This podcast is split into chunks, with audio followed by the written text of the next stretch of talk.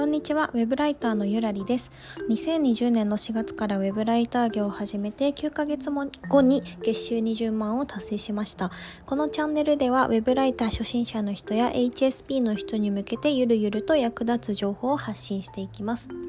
今回は少し遅くなりましたが1月の収益報告をしたいなと思います。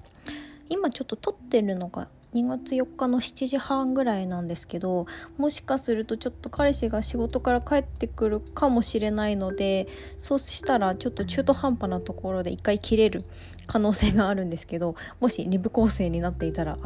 帰ってきたんだなっていうふうに思っていただければと思います。で、本題に入りまして、1月かの収益なんですけれども、ちなみにこの収益報告今までしてなかったんですけど、しようと思ったのは単純にリクエストをいただいたので、自分としてもその月に何をやったかっていう振り返りになりますし、こんなことをやってみたら報酬上がるんだなっていう参考になると思ったので取り上げることにしました。で、1月の報酬なんですが、合計で22万1660円でした。一応1月の目標22万円に決めていたので、プラス1660円達成できたということで、おーって感じですね。で、昨年の12月の金額は21万3000円だったので、いくら上がったんだ？7000？ 8000円ぐらいプラスで上がってます。徐々に上げてきてるって感じですね。一応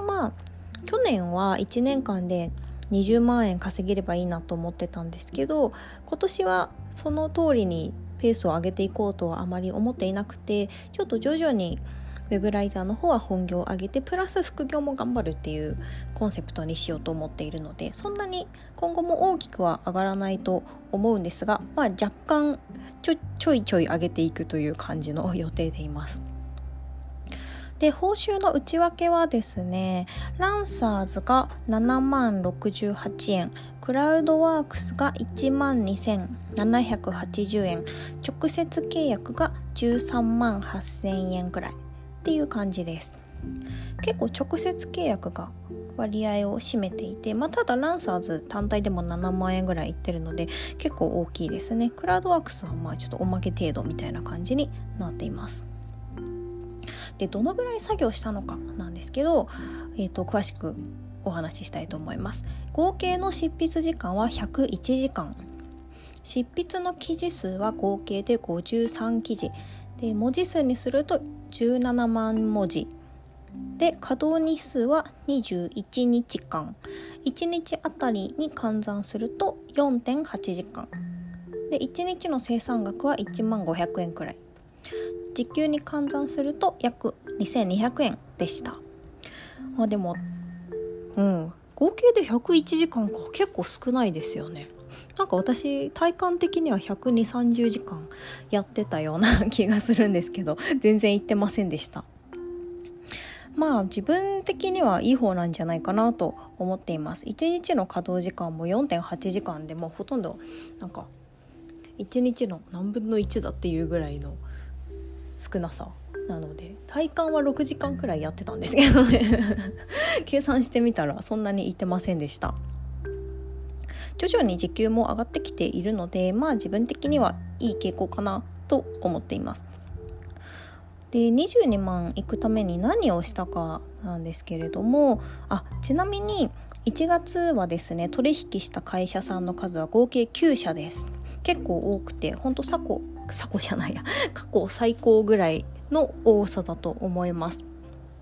なんでこんなに取引したかなんですけど、実は12月に私めちゃくちゃ営業をしていて、どうしても2020年のうちに月収20万達成したかったので、もう暇があれば営業してたんですね。1日多分 1、2件、多ければ3件くらいクラウドソーシングとかウォンテッドリーとか使ってめちゃくちゃ営業してたので、それを、やっていたおかげで1月契約先が増えたっていう感じです。なので単純に量が多かったっていうのもあると思います。あと1月に新しい取り組みとしてやったのはポモドーロテクニック取り入れました。よく集中を高める仕事の仕方とか言って紹介されてますけど、25分作業して5分休む、25分作業して5分休むの繰り返しですね。で、私ポモドーロテクニックは前にその存在は知ってたんですけど、あんまりなんかやりたくなくって、なんでやりたくなかったかっていうと、なんか頑張って集中すれば1時間とか2時間とかぶっ続けで書くことができるんですよ、私は。だからそれをやった方が休憩を何回も何回も挟むよりもそっちの方が効率がいいじゃん、生産性高いじゃんって思ってたんですよね。で、ちょっとなんかきっかけは忘れたんですけど、ポモドーロテクニックやってみるかと思って1月にやってみたところ、めちゃくちゃこっちの方がいいじゃんって思いました。で、1時間ぶっ通しでやって休憩何分とかって取るよりもポモドーロテクニックの方がいいなって思った理由は、トータルで見ると生産性が高いのはポモドーロテクニックなんですよね。研究者とかの調査で言われてるので、なんか普通にそうなんだろうと思うんですけどちょっと懐疑的だったんですよね。でも実験してみたらポモドーロテクニックの方が良かったです。なんでかっていうと、自分の集中力が続くだけ1時間とか2時間とかぶっ通しで書くと、その後めちゃくちゃ疲れるんですよね。なんか体力的に疲れるっていうわけではなくって、目がしょぼしょぼしてきたりとか、頭がぼーっとしてあんまり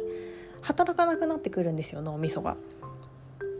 だから頑張って2時間かけて書き終えても、その後の生産性がすごく下がってしまって、思うように筆が進まないっていうことがありました。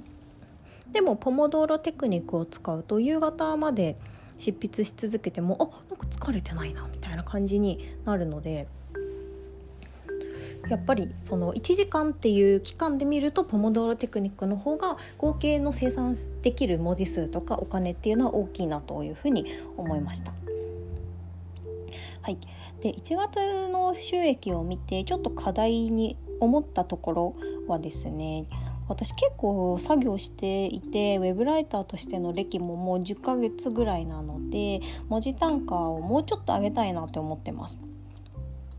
今回その生産した額と報酬額で換算してみたら、文字単価は 1.3 円くらいだったんですよね。なんかもうちょっと欲しいなっていうのが正直なところです。やっぱりクラウドソーシングとかの案件があるので、今もらってる案件は文字単価 1.5 円ぐらいのものが多いんですけど、どうしても手数料取られてしまうので、源泉徴収とかもされると実質 1.2 円とかになるんですよね。なので2月以降はもうちょっと直接契約とかを増やそうと思っていて、クラウドソーシングの案件は減らさせてもらったクライアントさんもいます。で、ちょっとこれはもう時間かかりすぎるから無理だなって思った案件は取引も終了させてもらいました、お願いして。だから今後は直接契約のお仕事増やして、もうちょっと自分の単価を上げていけば、それなりに良くなるんじゃないかなと思っています。そうですねあと2月からはですね、記事執筆のお仕事だけではなくて、編集のお仕事もさせていただくことになりました。ちょっとまだ手はつけてないんですけど、どんなお仕事かっていうと、他のライターさんが書いた記事を見て、その口調が記事のテイストに合っているかとか、誤字脱字がないかとかっていうのを見て、コメント欄で修正、ここを修正してくださいみたいな感じで書いていくっていうお仕事です。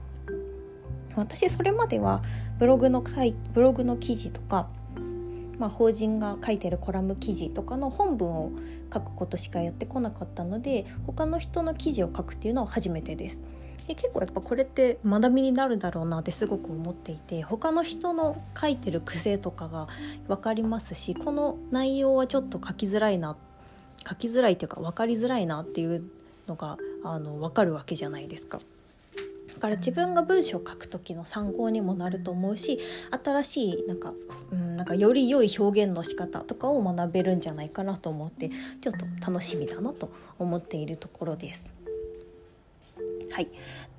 で2月の目標はですね、プラス1万円上げて23万円稼げればいいかなと思っています。はい、今日はそんな感じで個人的なことをだらだら話させていただきました。彼氏が来なかったので一発で撮れました。よかったですでは今日はこの辺で終わりにします。聞いていただきありがとうございました。